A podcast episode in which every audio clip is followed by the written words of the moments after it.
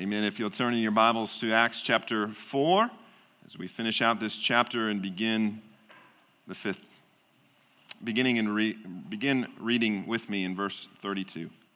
Now, the full number of those who believed were of one heart and soul, and no one said that any of the things that belonged to him was his own, but they had everything in common.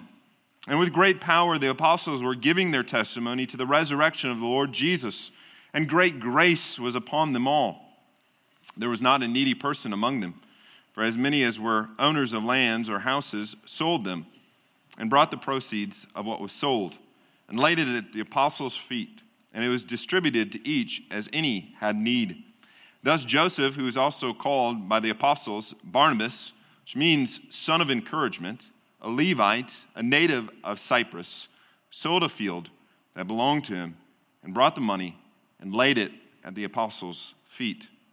But a man named Ananias, with his wife Sapphira, sold a piece of property. And with his wife's knowledge, he kept back for himself some of the proceeds and brought only a part of it and laid it at the apostles' feet. But Peter said, Ananias, why has Satan filled your heart to lie to the Holy Spirit and to keep back for yourself part of the proceeds of the land? While it remained unsold, did it not remain your own? And after it was sold, was it not at your disposal? Why is it that you have contrived this deed in your heart? You have not lied to man, but to God. When Ananias heard these words, he fell down and breathed his last. And great fear came upon all who heard of it. The young men rose and wrapped him up and carried him out and buried him. After an interval of about three hours, his wife came in, not knowing what had happened. Peter said to her, Tell me whether you sold the land for so much. And she said, Yes, for so much. But Peter said to her, How is it that you have agreed together to test the Spirit of the Lord? Behold, the feet of those who have buried your husband are at the door, and they will carry you out. Immediately she fell down at his feet and breathed her last. When the young men came in, they found her dead. They carried her out and buried her beside her husband. And great fear came upon the whole church and upon all who heard of these things. Thus far, the reading of God's holy word. You may be seated. Well, as we go through this book of Acts, Luke, throughout it, gives summary accounts of what has taken place. He did so in the end of chapter 2 and does so in our passage this morning. And what Luke wants you to understand and wants you not to miss is that everything that is happening is happening in the context of the church. He does not want you to believe that as great as Peter and John and the rest of the apostles were, that they were doing this as lone rangers. No, they were acting and doing this for the greater work of the church. The church is the chosen vessel of advancing the kingdom of God throughout the earth. That is not only true then, that is true now. And so if you read the book of Acts and think that the church is kind of a take it or leave it proposition, then you have not read the book of Acts. In fact, Luke puts the church as primary to the gospel message. In fact, we would go as far as to say that the fruit of the resurrection of the Lord Jesus Christ was the church, the true church, the visible church on earth. If you need a proof of the resurrection, then I give you no better proof than the gathered church of the Lord Jesus Christ that meets day by day, Lord's Day by Lord's Day. Why else would we be gathered here this morning? What other reason would we need or have? We surely don't gather because of our wonderful accommodations. We surely don't gather because we have everything put together. We surely don't gather to hear this guy's stories or really bad jokes. No, we gather together because we have been changed. We have been given new life through the resurrection of Christ. We've gone from death unto life, and we can do no other than to gather and to worship. And what a true blessing that is. And that is why we are to be a part of the visible church. I tell visitors and those that are in the new members class, we have a new members class that's ongoing right now. I tell them that you need to be a part of the church. If this church, great. But if not this church, then another church. Because believers, true Christians, are to be committed to the church. We as Christians should never date the church. You know what I mean by that? That we just kind of date this church and then date that church and then date another church. No, we are to marry the church. We're to take vows to the church. And unless that church, that particular church, is no longer faithful to Christ or to the scriptures, then we should not break those vows for any other reason. We should keep our vows. We should keep our marriage to the church. And this morning, in this passage, Luke lays out the tremendous blessings of being a part of the church, the body of Christ. You see, people too often think wrongly that Christianity is just mere fire insurance or a ticket to heaven. In other words, that all the blessings are kind of in the future.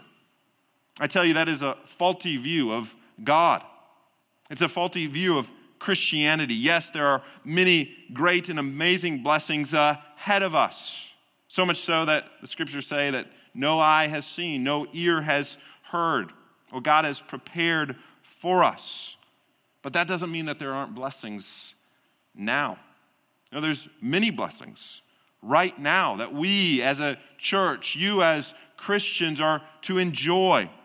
Isaac Watts, great hymn writer of the 18th century, portrays it rightly in some of the best hymn lines that were ever written when he writes, The men of grace have found glory below, celestial fruits on earthly ground, from faith and hope may grow.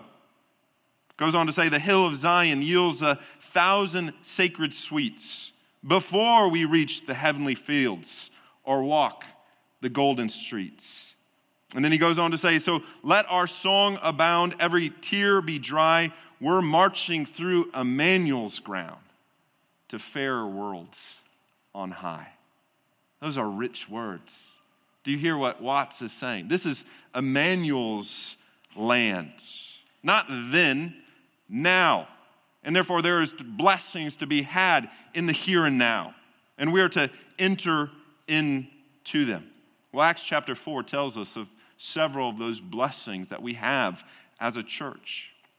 And then in Acts chapter 5, we see what prevents us from having these blessings. And what prevents us is ourselves, our pride, our sin, putting ourselves first rather than God and others. And we see this powerful example through Ananias and Sapphira. And so, as we turn to these blessings, we want to understand them. We want to understand why it is that God would have us to have, and to fight against this selfishness and fight against this greed. And so we'll see that this morning in two points the blessing of selflessness, and then second, the curse of selfishness. First, the, the blessing of selflessness. Turn to the end of Acts chapter 4 if you're not there already. And we see at the very end of verse 32 this phrase they had everything in common. Luke here is talking about the church, the full number of those that believed at that time. And he says that they had everything in common. Now, the Greek word there is koine. That might sound very familiar to you. It's the root from which we get the word koinonia or fellowship. And so they are saying that they had everything in common. They were enjoying true fellowship. Now, fellowship is one of those well worn and oftentimes maligned Christian words. Most, when they hear the word fellowship or hear the word even koinonia, they think that means Greek for coffee and donuts, right? That's what most people think. That fellowship means coffee and donuts. That's what fellowship has been reduced to. Now, I enjoy coffee and I enjoy donuts, don't get me wrong, and the deacons do a great job at that. But if that is all that we think of when we think of fellowship, our definition, our idea of fellowship needs to expand. And I tell you, here in Acts chapter 4, we have this true sense of fellowship. And he says in verse 32 that the full number of those who believed were of one heart and one soul. There you have it, don't you? They were of one heart and one soul. You could even say they were of one mind, that they had this unity together. And why is that? Why was it that they were unified as one? Because they were unified in the Lord Jesus Christ. That is where true unity lies. That's what connects us together because we are all different parts of the body, but we are all connected to the same head, the Lord. Paul says this in Ephesians chapter 4. He says, Be eager. The could be translated, make every effort to maintain the unity of the Spirit in the bond of peace. You hear what he's saying? Do everything you can to maintain the unity. Why is that? Well, he goes on to say, because there's one body, one spirit, one hope, one Lord, one faith, one baptism, one God and Father of all, who is over all and through all and in all. Do you hear what Paul is saying? He's saying we can have unity because we have oneness. And he gives, in fact, seven reasons why there ought to be unity in the church. And did you notice as we went through all of them that all of them were vertical? None of them were horizontal, meaning that we have unity because we are unified here first and foremost. We're unified with God through the Lord Jesus Christ. And because we're unified here, therefore we can be unified here with one another.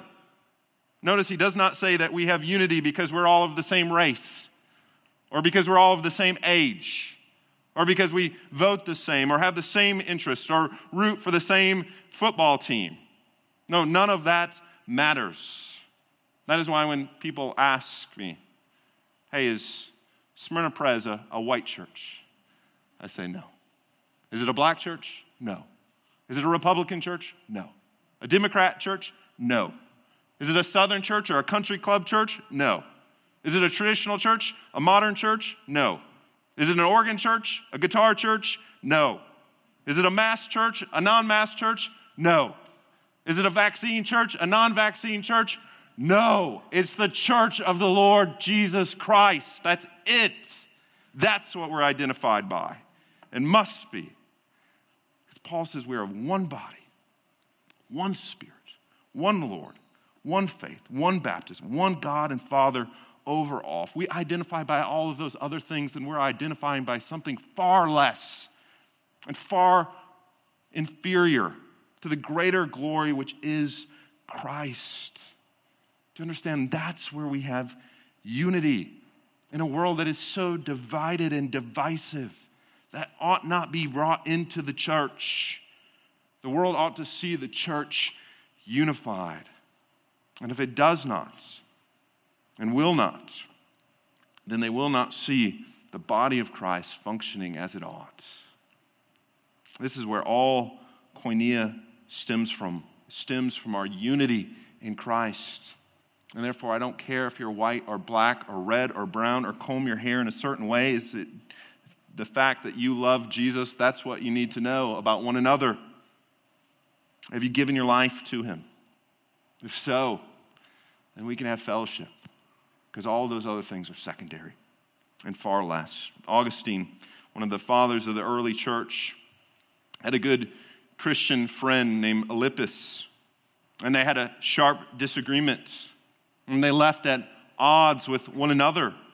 But this bothered Augustine tremendously, so much so that, that he could not sleep.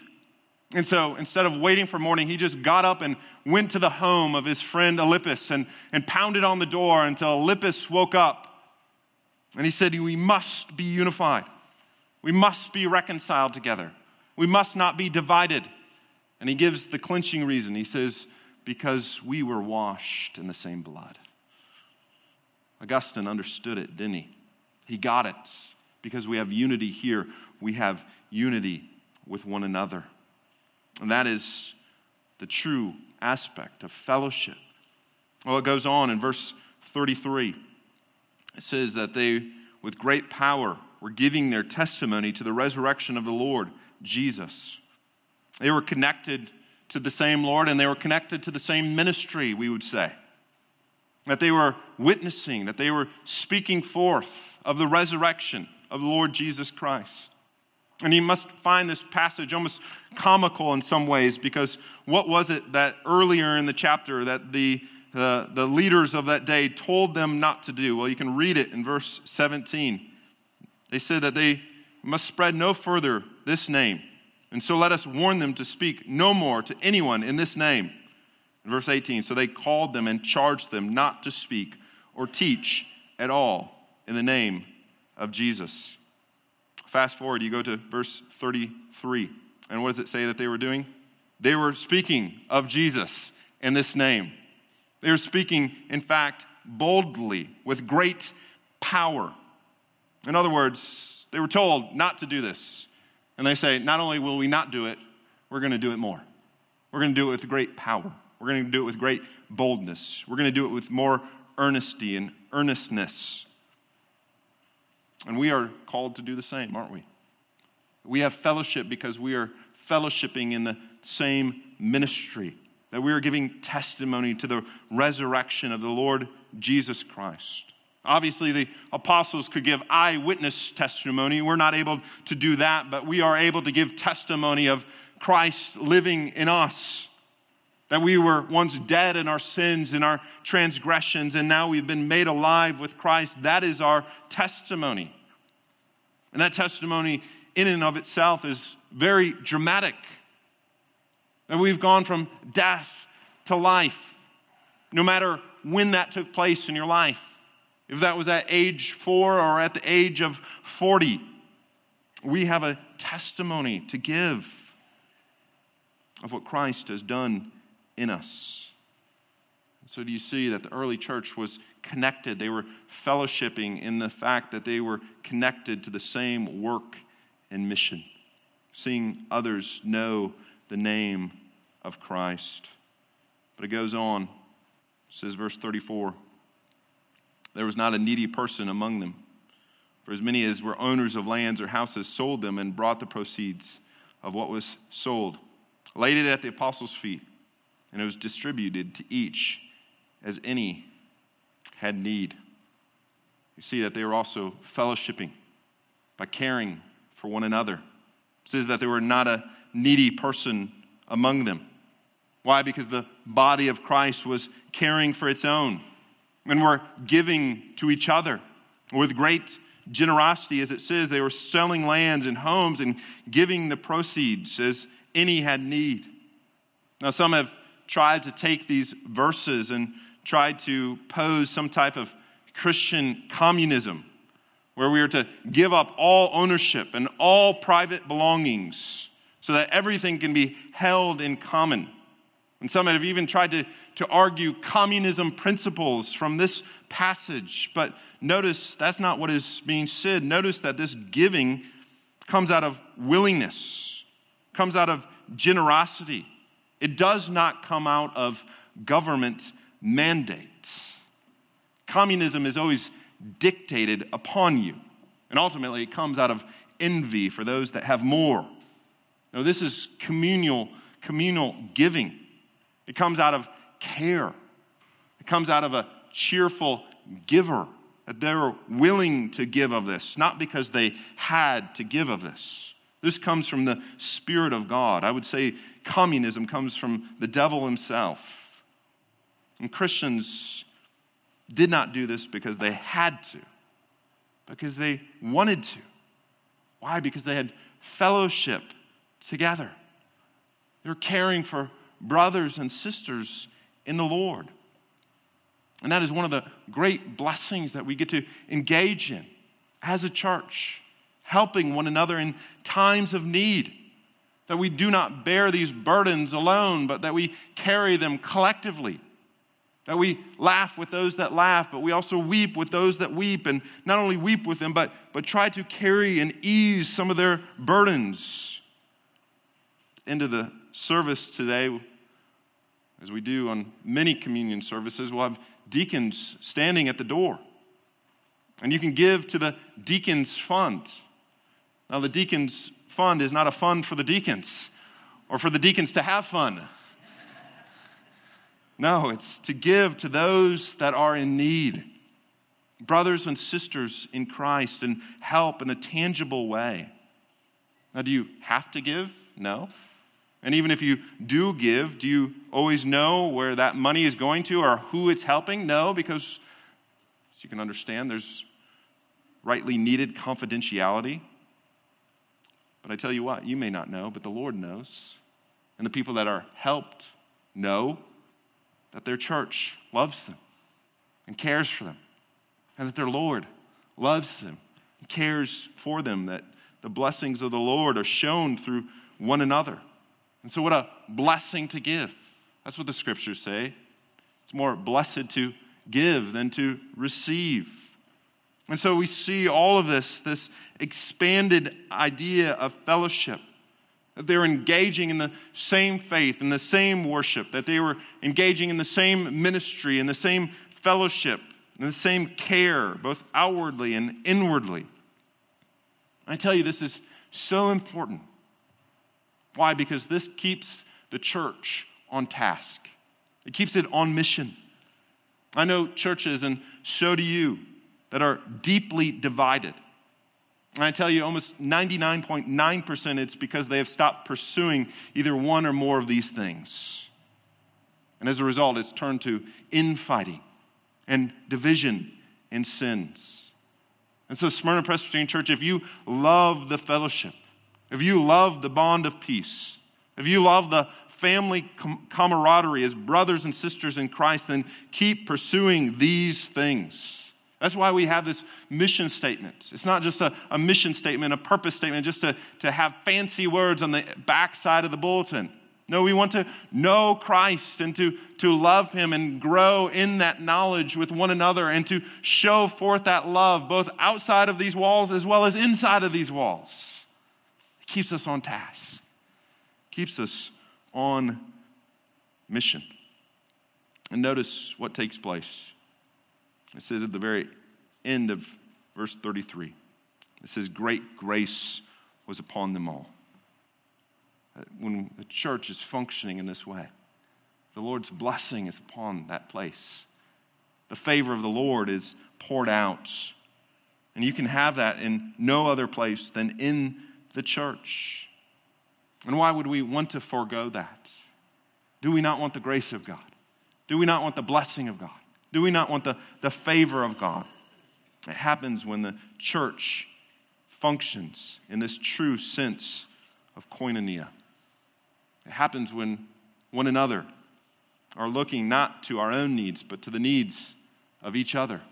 It happens when you have this blessing of selflessness because we are joining in with something much bigger and greater than us.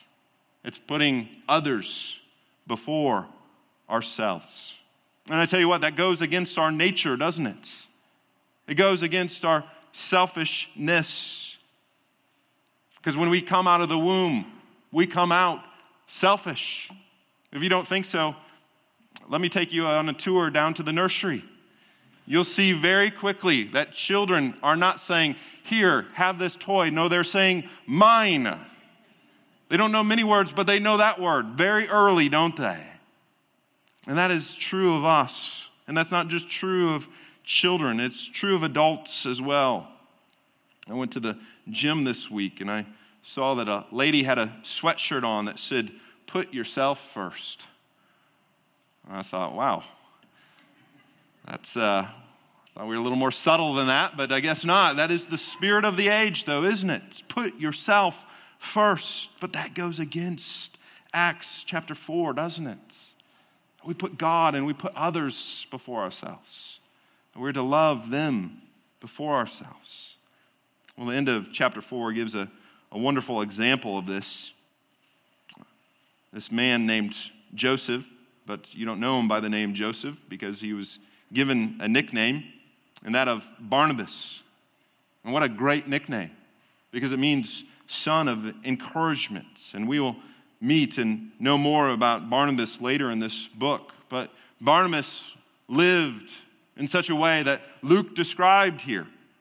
And one of the ways was not only was he united to Christ and united with one another, but he gave generously. It says that he sold a field and brought the money and laid it at the apostles' feet, which I think was euphemistic. I don't think it was literally at their feet. I think it means under their leadership. It was given under the, the direction of the apostles. Barnabas was connected. He had this true fellowship with Christ and one another. But sadly, we see the opposite as well, don't we? That with every blessing of God, there's a sinful counter. At every work of God, there's also a work of the evil one. And with the blessing of selflessness comes what we see in our second point the curse of selfishness. In complete contrast to Barnabas, we see Ananias and Sapphira. This really is a tragic story. It's tragic because of their sin. They did something similar to Barnabas. They sold their property. But unlike Barnabas, they held some of it back.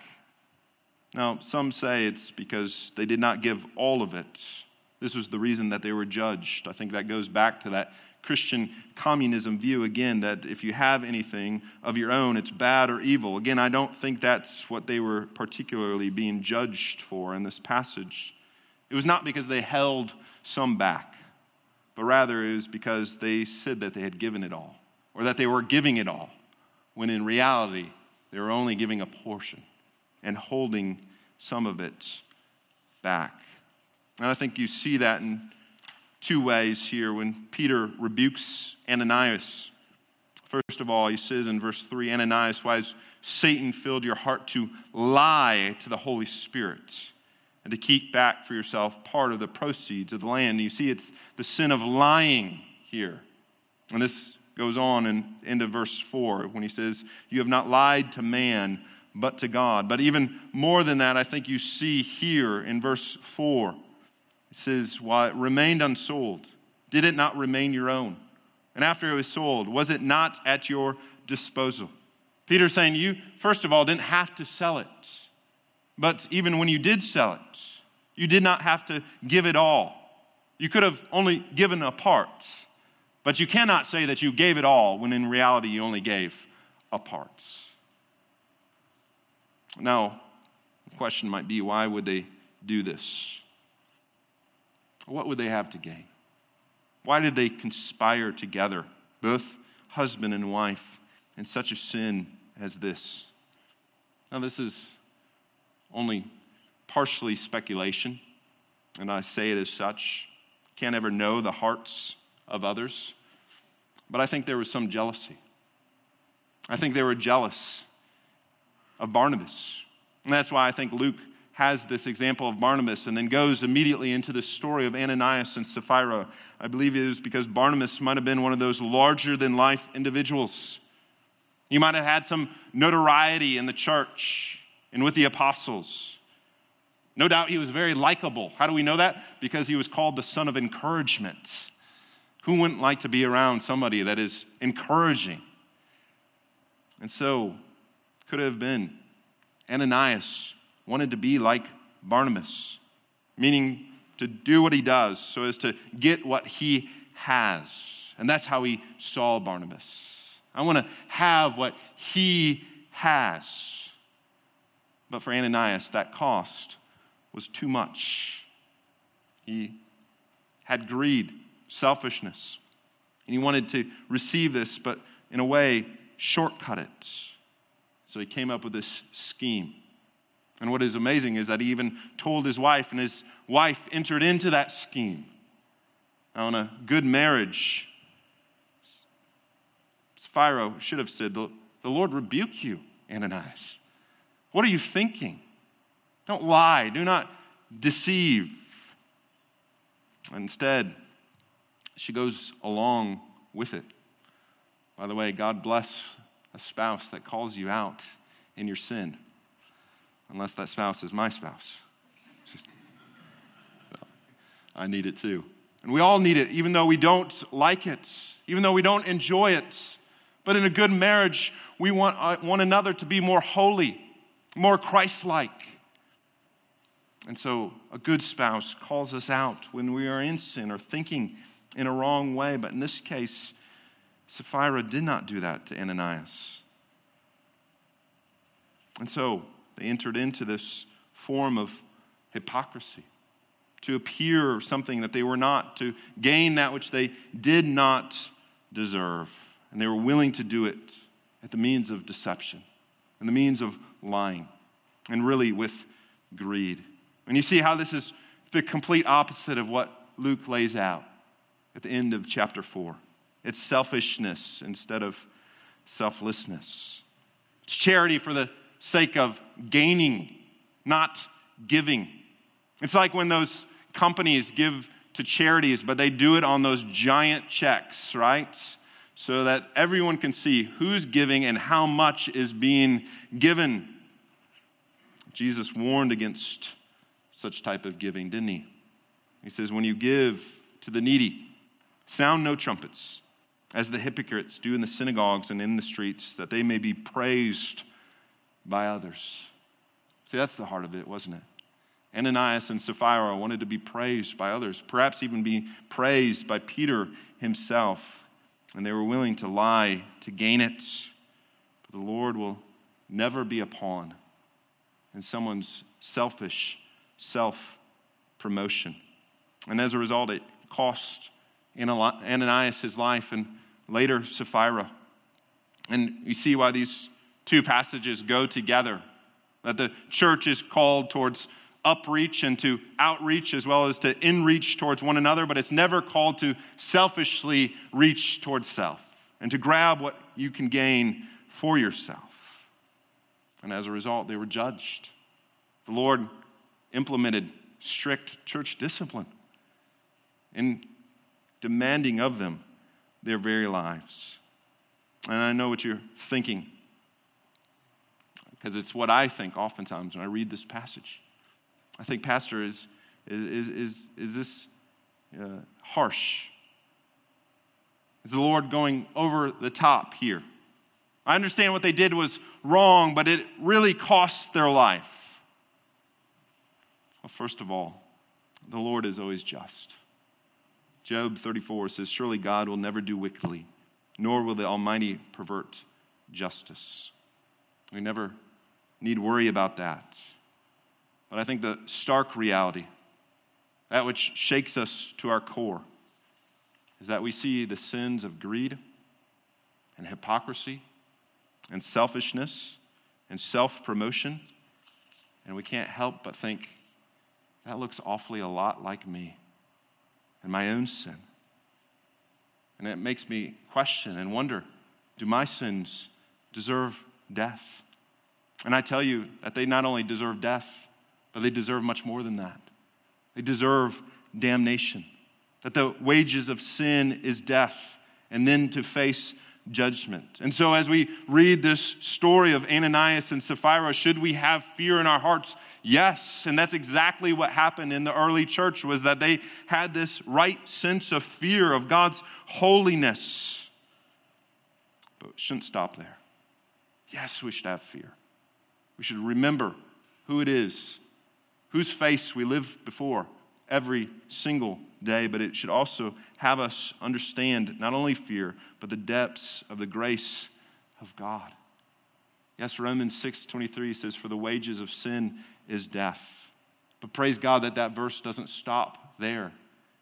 It says the wages of sin is death, but the free gift of God is eternal life in Christ Jesus our Lord.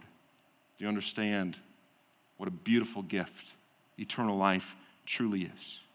Do you truly understand what your sins deserve?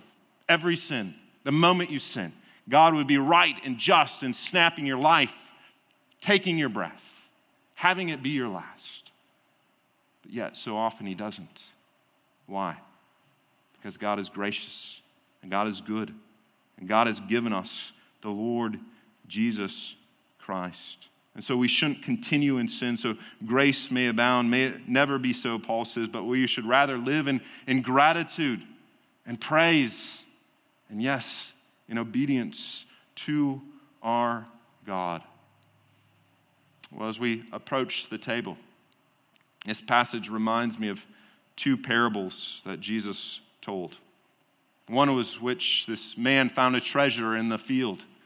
And it says that he sold everything that he could sell so as to gain that field in particular, to gain that treasure. But Jesus tells of another parable, doesn't he?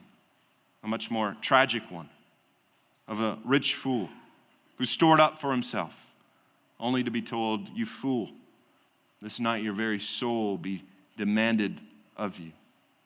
See, Ananias and Sapphira were the latter. They stored up for themselves selfishly. But Barnabas was the former. He gave selflessly.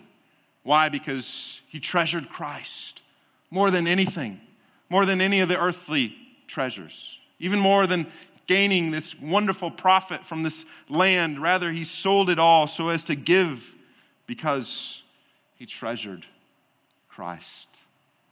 As we come to the table, that is truly the difference, isn't it? The difference is Christ. Is He truly your treasure? See, if the world is your treasure, then you'll try to store it all up. You'll try to gain as much as you can gain. But the tragedy is, in the end, you'll be able to keep none of it. See, if Christ is your treasure, you're willing to give it all up so as to gain Him. Because in Him, you've gained it all. And not only have you gained it all, but you'll never lose it. You'll have it for all eternity. As we come to the table this morning, let us come with that attitude that Christ truly is our treasure. And if He is, then we can truly live selflessly for Christ as well as for one another. Amen.